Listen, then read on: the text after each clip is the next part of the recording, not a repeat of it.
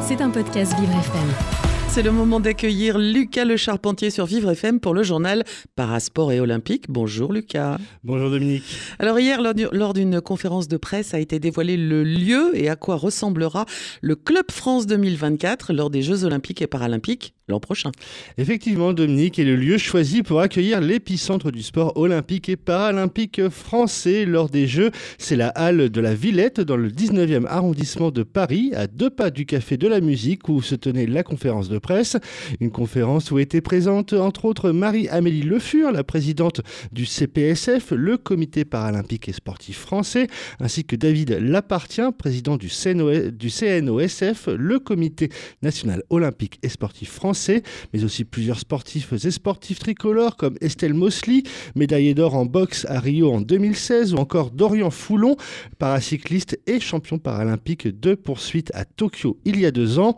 Ce Club France 2024 sera le lieu où pour la première fois les athlètes olympiques et paralympiques français seront célébrés en un seul et même endroit et où ils pourront communier avec les fans?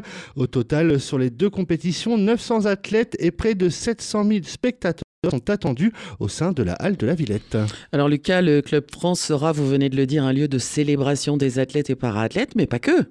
En effet, Dominique, il sera proposé au grand public diverses activités comme des initiations aux disciplines olympiques et paralympiques, la diffusion des épreuves en direct, mais aussi des animations culturelles avec DJ, spectacles, conférences ou encore des expositions sur l'histoire du mouvement olympique et paralympique. L'accès du Club France 2024 sera gratuit lors des Jeux paralympiques. Il faudra en revanche débourser environ 2 à 5 euros lors de l'inscription pour accéder au club pour les Jeux olympiques. Pour ce qui est de l'accessibilité, les personnes en situation de handicap pourront se déplacer sans mal au sein de la halle de la Villette. Des sortes de petites voiturettes seront même prévues pour cela. Et euh, Vivre FM aura un stand au Club France Oui, alors normalement on devrait avoir un stand, c'est pour l'instant en discussion, mais normalement c'est en bonne vente, on devrait avoir un stand justement voilà, au Club Paris 2024. Donc on vous fera vivre les deux compétitions euh, voilà, dans, ce, dans ce lieu. Et donc vous pourrez venir nous voir et euh, nous, nous, nous, découvrir en direct. Waouh Lucas, on parle cyclisme à présent puisqu'hier a aussi été dévoilé à Versailles le tracé du prochain Paris-Nice.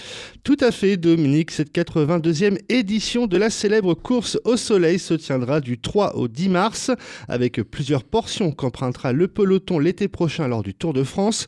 Au programme 8 étapes, et pour la 15e année d'affilée, le grand départ sera donné du département des Yvelines. C'est la ville des Mureaux qui accueillera le départ et l'arrivée de la première étape. Les coureurs partiront ensuite lors de la deuxième étape de Thoiry et rallieront Montargis dans le La troisième étape sera un contre-la-montre par équipe autour de la ville d'Auxerre. Ensuite, la quatrième étape reliera Chalon-sur-Saône au Mont Brouilly, dans le Rhône. la mmh, cinquième... ça, va, ça picoler par là, pardon. la cinquième étape, qui sera la plus longue avec 193,3 km, ira de Saint-Sauveur de Montagu à Sisteron. Sisteron qui sera le lieu de départ de la sixième étape. Pour la septième et avant-dernière étape, les coureurs partent partiront de Nice pour rejoindre la station de sport d'hiver d'Oron dans les Alpes-Maritimes. Et la huitième et dernière étape sera une boucle autour de la métropole niçoise. Et euh, Dominique, j'en profite pour euh, saluer votre maman qui a longtemps été dans l'organisation de, ce Paris-Nice. Ah bah c'était la directrice, hein. c'était, c'était la chef. Hein. Fallait pas, euh, fallait pas l'énerver. Hein. Fallait filer droit. fallait filer droit. Exactement. on lui fait un gros bisou. Bah, moi aussi, je l'embrasse, mais à mon avis à cette heure-ci, enfin j'espère en tout cas qu'elle dort. Lucas, on termine avec une info en handball féminin. Tout à fait, Dominique. Et le sans faute continue pour les Françaises au championnat du monde. Hier, les filles du sélectionneur Olivier Crumbles se sont facilement qualifiées pour les demi-finales en s'imposant face à la République tchèque sur le score de 33 à 22. En demi, elles retrouveront soit la Suède ou soit l'Allemagne. Les deux équipes s'affronteront aujourd'hui à 17h30. Allez, les bleus.